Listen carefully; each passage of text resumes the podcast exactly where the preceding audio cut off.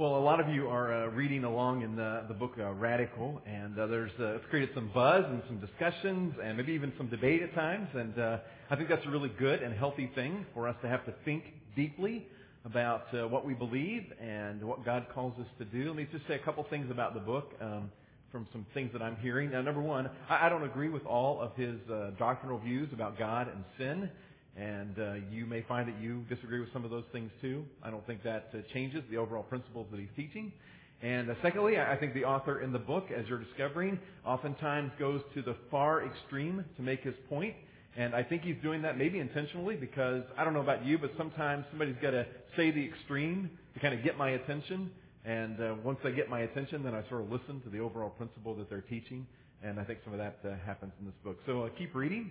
Uh, keep letting it uh, challenge you and stir you and cause you to ask questions.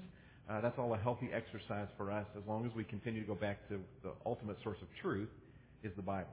And uh, that's where we find truth. I don't know if you've seen these pictures uh, floating around on the internet. There were uh, two uh, churches, and if I understand correctly, and if this is true, in the same town that had this sign battle. I think it went over several weeks. And I don't know how well you can read these, but here's the first one: that the Catholic Church in this town, um, Our Lady of Martyrs, uh, put up, "All dogs go to heaven." Well, the Presbyterian down the street, uh, church down the street, put this response up. Then, "Only humans go to heaven. Read the Bible." Well, okay. So here's the Catholic Church response. God loves all His creation, dogs included. Presbyterian Church the next week responded with, Dogs don't have souls. This is not open for debate. Catholic Church responded, uh, Catholic dogs do go, go to heaven. Presbyterian dogs can talk to their pastor. Presbyterian Church responded, Converting to Catholicism does not magically grant your dog a soul. To which the Catholic Church responded, uh, free dog souls with conversion. Presbyterian Church responded, dogs are animals. They aren't, there aren't any rocks in heaven either. To which my favorite, the Catholic Church responded, all rocks go to heaven. Not sure about the theology of either one of those. I'm pretty sure that doesn't create the spirit of unity that Jesus prayed that his church would have in John chapter 17. And I'm pretty sure it doesn't create a sense of community. And for people who are Christ followers, people who are trying to live the radical life that Jesus calls us to live, one of our great needs to accomplish all that He's called us to is to be a part of a community. God created us to need community. And the community that He intended for us to enjoy is called the church. And it is a great thing to be part of a vibrant, life-sharing community where we uh, can be encouraged and supported as we try to live the, the totally abandoned, radical life that Jesus calls us to. And we've discovered that if you're going to live this life, part of what He's called us to do is to do our part in sharing the story of Jesus with everyone around the world, whether we pray or go or send. And here's the great thing. We don't have to do that alone we do it in community. He has encouraged us that we ought to share some of the blessings that God has given us with those who are poor and needy and vulnerable. And again, I don't have to do that alone. I do it in a community of faith, the church. He has challenged us as radical followers that we ought to know God deeply. And the way that we get to know God, or the primary way, is through reading His book the Bible. But guess what? I, I have you around. We have each other to help us understand and apply and teach it. We don't have to do it alone. We get to do it in community. Now, when you look at Jesus and the story of Jesus, you quickly discover that Jesus taught the crowds, but his highest priority was pouring himself into a smaller group of followers. He taught people in crowds, but he poured out himself into a small group of followers, a small group of guys that we have come to know as his disciples. And you also discover that what Jesus taught and modeled about community got lived out in the early church that we read about in the book of Acts. And it got lived out there because these same guys that Jesus had poured himself into, the same small group, they became the leaders in the early church. And so what Jesus had modeled for them became their pattern for how they taught people to become radical followers of Jesus Christ. They taught the value and the importance of building relationships, of having and sharing in a life-sharing community. And so I, I want to look at that this morning and discover a little bit about what that looks like. I was in the uh, doctor's office this week. I had to take my uh, dad to see uh, the doctor, and so we waited uh, in this waiting room. Uh, mostly men, a couple of women, and I was by far the youngest person in the room. Okay, some of you that are a lot younger than me are, you know, thinking that that that's impossible, Jeff. But uh, trust me, I was by far the youngest guy in the room. And uh, these older guys, I just kind of sat there, but uh, these older guys, you know, they all kind of struck up some conversations with each other, and uh, along the way there was a bit of laughter as we all waited a long time for the, anybody to see the doctor. And it was an enjoyable experience sitting there in the waiting room, and I found it a bit of it kind of humorous as they uh, talked with each other, but uh, about the kinds of things they talked about. But anyway, um, you know what I thought though as I sat there? I thought this is this is nice and there's some polite conversation, there's some laughter, but this is not this is not a community. It's not. And in the same way, when we we just show up here on Sunday and we sing a few songs together and you listen to some guy give a boring talk and then you go home, that's not community. There is something, there is something much deeper that Jesus desires for us. There is something much greater that he desires for us. And so today I want to look at a few verses in the book of Acts. And I hope you uh, will take out your Bibles or your phones or your iPad and find your way to Acts uh, chapter 4. And in these few verses, we find described the kind of community that I think Jesus intended. I think it's the kind of community that Jesus modeled for the guys who became the leaders of the early church. And so I think it's the kind of community that they lived out, and I think it's the kind of community that Jesus wants us to be a part of as radical followers. So again, let's look at Acts uh, chapter 4, just a few verses starting in verse 32. It's a, it's a, now the book of Acts is a book of history, okay? And so really what we're reading here is the history of the early church, and amidst this history is this description of what was happening there and the sense of life-sharing community that was there. Here's what's written, verse 32. All the believers were one in heart and mind. No one claimed that any of his possessions was his own, but they shared everything they had. With great power, the apostles continued to testify to the resurrection of the Lord Jesus, and much grace was upon them all. There were no needy persons among them, for from time to time those who owned land or houses sold them, brought the money from the sales, and put it at the apostles' feet, and it was distributed to anyone as he had need. Now, I think when I read that description, just those few short verses, it sounds a little different to me than our culture in America of church hopping and shopping, doesn't it? It, doesn't sound like to me when I read this description, the description of people who, you know, show up after the worship service starts and leave as soon as it's over and go to their cars and maybe come back a couple of weeks later. You see, I think what is modeled here because it's what Jesus had taught them was something far different than that. I think what Jesus modeled here, a radical follower, would not hop from church to church. They would find a church, they would sink their roots, and they would stay there and they would grow and they would serve together in a sense of community. I think that a radical follower, by what's described and modeled here, would come would come early on a Sunday morning, would stay for a little while afterwards because they, they wanted to meet other people and they wanted to, to get beyond that surface waiting room conversation and begin to build deeper relationships. And I think that they would take that next step of connecting in a life group because they would understand the value of sharing life and doing life together and building a deeper sense of relationship because I think that's what's modeled here. And I think that Jesus understood that we need that. If I try to live this radical life by myself as a lone ranger, I, I'm not going to do very well at it. It is challenging. The kinds of things that Jesus invites us to do as his followers, they are they're challenging.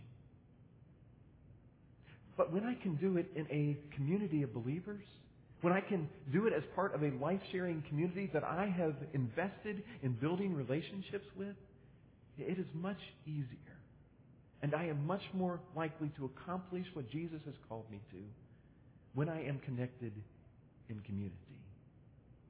And so I, I want to, I think that's why uh, the writer of the book of Hebrews says this. In Hebrews 10.25 it says, And let us not neglect our meeting together, as some people do, but encourage one another, especially now that the day of his return is drawing near. Do you realize that every day we are a little bit closer to the second coming of Jesus? And every day we have that much less time to accomplish what Jesus has called his followers to accomplish. And so the mission, the task is serious, and we, we need each other. And the writer of Hebrews says, you need to come together. You need to build those relationships. Don't neglect it. Don't think it's, it's unimportant. It's important to the task that Jesus has called us to. So I, I want to look for a few minutes today at some common bonds that I think these radical followers of Jesus in the early church had that made it possible for them to be a life-sharing community. And the first one I think is this. They shared a common purpose. They shared a common purpose. Listen again to the first part of verse 32. All the believers were one in heart and mind. They, they had a goal. They were focused. Verse 33 says this, with great power, the apostles continued to testify to the resurrection of the Lord Jesus. Their mission was to tell the story of the power of the resurrection of Jesus Christ to as many people as possible. They were on a life-changing, life-saving mission. And so are we.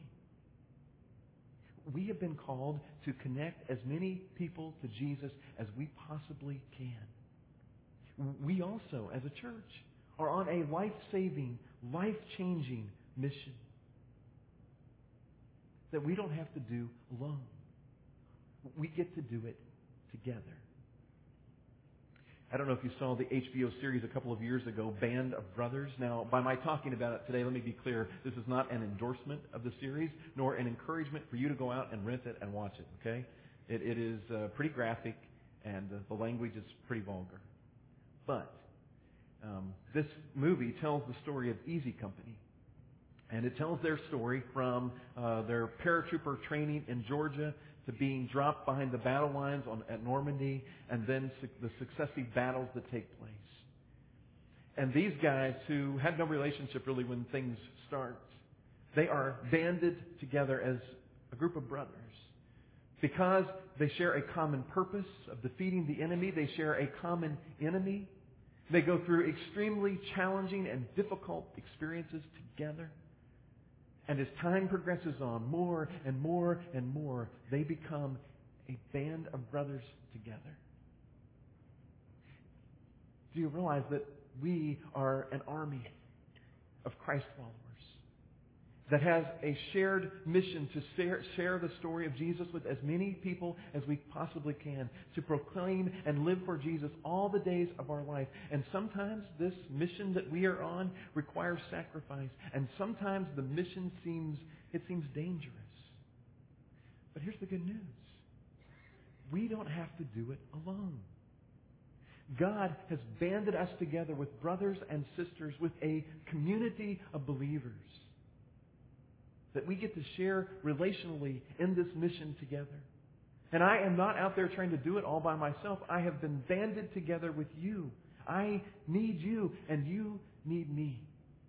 As we strive to try to accomplish this mission together, we have a common purpose. And sometimes I think we lose sight of the fact that we have been called to this common purpose, that, that we're so, life is so hectic and busy for us that we lose sight of the fact that our purpose in following Jesus, the thing that Jesus put us here on earth for, was to help other people connect to Jesus Christ. And we ought to be banded together as we share in that mission. I, think uh, part of the mission that we feel we have been called as a church is to reach our city, our region for Christ. And you know what? Uh, by careers, you know, we are uh, doctors and programmers and construction workers and teachers and city employees. But no matter what our personal agenda or ambition, our shared mission eclipses all of that.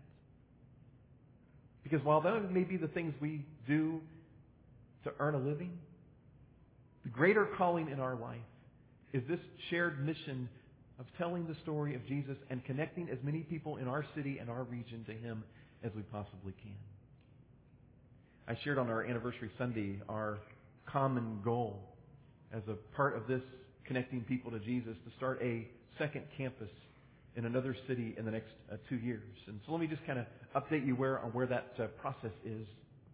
And uh, uh, you know, first, uh, so again, some feedback that I hear sometimes are, well, does that mean a whole bunch of people from Crosspoint are going to go to this other city and like we'll never see them again?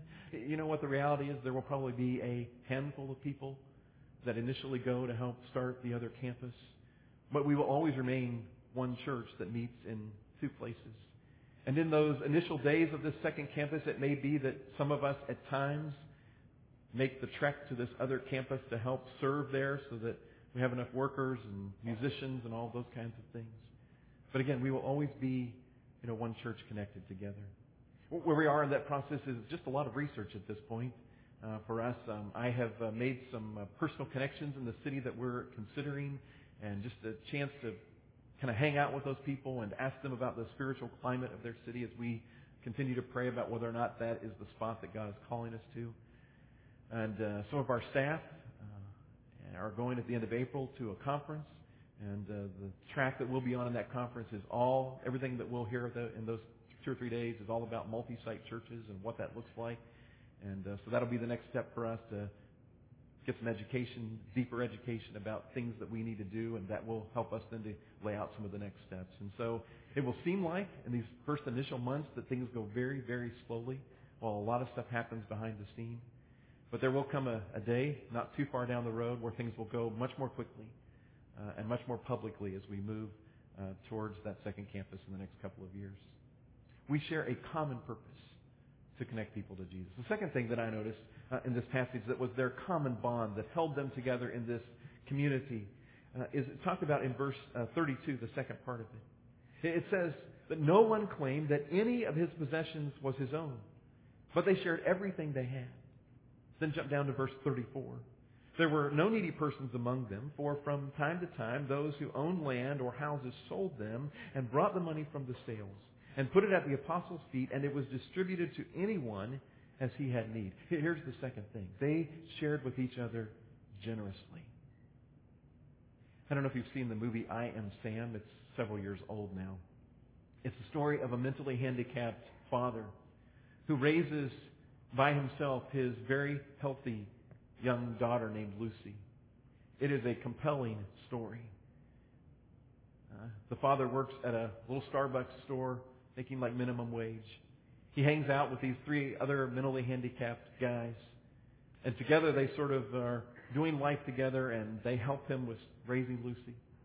She's a wonderful young lady in a very healthy environment. And the story goes along, though, she is getting ready to go to first grade. And her dad realizes she needs shoes for first grade.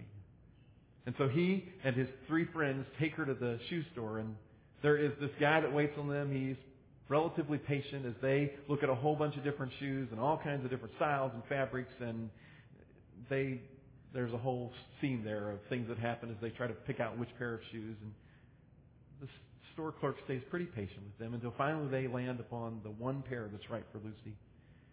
And her dad says, "How much?" And the store clerk says, $16.19 with tax. So he begins to to dig around in his pocket, and he realizes he has only $6.25, and he says, my check was short this month because I didn't work every day because I had to go to Lucy's parent-teacher conference. And the store clerk says, you know, I'm sorry, sir, but the cost is $16.19. He says, but I only have 625 And there is this moment of great nervousness with Lucy looking at her dad, looking at the other men. There are people waiting in line. Without anybody asking them, his three friends begin to reach into their pockets and they pull out their money and together they come up with enough to buy Lucy her pair of shoes and they all walk out of the door, out of the store with big smiles on their faces. I think that's a picture of what Jesus intended the church would look like. That when we would see a need among us, we would reach into our own pockets, our own resources, and we would pull out what we could do to help them, and together we would take care of each other. I think that's a picture of the life sharing community that Jesus wants us to be part of. And I'm happy and proud to tell you today it is a great thing to be part of that kind of community here. Where there, through our history, have been countless number of times where people have reached into their own pockets and pulled out of their own resources to meet the needs of somebody in our, our community here and to help them at a time where they were struggling. You know, I think the, the first step to us being able to live that way is growing to recognize that our possessions are not our own. Did, did you catch that in verse 32? They said that no one claimed that any of his possessions was his own. I think there's a deeper meaning to that. I think these people understood, like all of us should, that everything that I have, that I think that I own, is not really mine. It's God's. Because He's the one that gave it to me. He gave it to me so I could, I could manage it. I could take care of it. But if you're like me, sometimes it is a struggle to remind myself that it's not really mine. I remember one day Brad came to me just a short time after we had started Crosspoint, and he asked me, could we borrow your van for a youth trip? I don't know how I responded outwardly, but inwardly there was suddenly this mental battle that went on. Because I thought to myself to begin with, our van, you know, we don't have a lot of really nice things, it seems to me, but the van was still relatively new. You know, it wasn't really very dirty. Wasn't anything broken in it. And so I'm thinking to myself, you really want to put like a bunch of high school kids in my van? I like that van, you know? But at the same time, there was this other part of me, the Holy Spirit, saying, Jeff, now what are you acting that way for? Because you know, Jeff, that van is not yours. That van is mine. You know, and if you think you're going to hold on to it so tightly like that, maybe I'll just take it away from you. I, I had to go through that mental struggle to be reminded that the van is not mine. My house is not mine. And I think I let Brad use it. I think that side of me won. Because I realized I needed to let go of those kinds of things. And as long as we think it's mine, we will hold on to it tightly. It's not until we get to the point that, like these people, we can say, my possessions are not my own, that we will really let go of them and be generous towards others. Now, I think this principle of being generous towards others isn't just about our possessions. I think there is a spirit of generosity that goes beyond our possessions to sharing our experiences and to help equip each other to do the mission that we've been called to. Let me illustrate this way. Let me paint two mental pictures for you. The first mental picture is this. Imagine that you're at work, and I hope this actually happens to you. Imagine that you're at work and you become friends with somebody at work, and through the, that friendship with them, you begin to have some spiritual conversations, and they begin to ask you questions about your faith in Jesus Christ and about the Bible. And there are some of those questions that you think, as they are asking them, I don't know the answer. Which, by the way, as a side note, is okay not to know the answer. But you realize in those questions, there is more that I need to know. I, I feel like I don't need to know, I don't know enough to really guide them in a path toward faith. So keep that one mental picture that we usually keep separated. And then there is this other mental picture that I want you to have of what happens when we come together here on Sunday mornings, and I hope what happens in your life groups when together we open God's Word and somebody teaches you. And I think what happens in this mental picture is we are taught the Word of God. Often we just think about how does this apply to me and my life? And we take it all in as if it is all just for me. And we don't often do a good job of connecting it back to this other mental picture of the fact that, you know what? As I learn, I am being equipped so that I can take what I have learned and share it with somebody else. And I think if we would connect those two pictures together more often, when we would sit in environments where we are being taught, the pen would come out and the notebook would come out because we would be listening from a point of reference that said, I need to learn this in a way that I am going to be able to pass it on to somebody else. If somebody comes to you today and says, I don't know how to pray, what's the best way for them to pray? For them to go to a three hour class where somebody instructs them about how to pray, or for you to say to them, let me show you how I pray. Or if somebody says, I'm not sure how to read the Bible. Is the best thing for them to have a six week class that tells them how to read the Bible, or for you to say to them, let me show you how I study my Bible? You see, I think part of the picture of this generous, life sharing community is that we are generous with our own experiences and what we already have experienced in our walk. And there is somebody that is behind you a few steps. And there probably is somebody that is ahead of you a few steps. And we ought to be equipping and training each other so that we are equipped for the mission that we've been called to. There's one more thing that I note here. I, I think they shared the pleasure of God's grace. Listen again to verse, the second part of verse 33. It, it's spoken so quickly that it almost goes right past you. But it says here about these people that much grace was upon them all. I think, because I heard Kathy share her story that most of you got to hear at the very beginning this morning. As I listened to Kathy tell her story, I really, you know what she was talking about?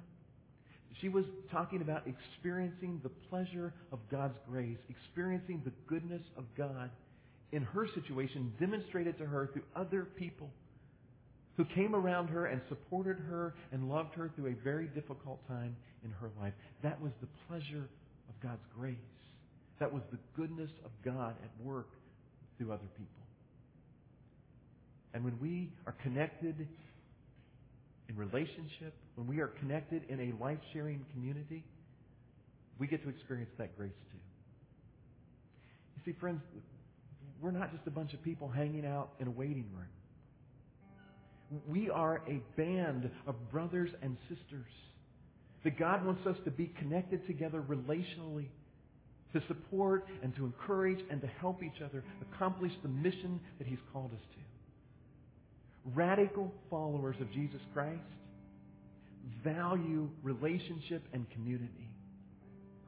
And they take the initiative to get connected in that kind of relationship. And so we're forced to ask those two questions again.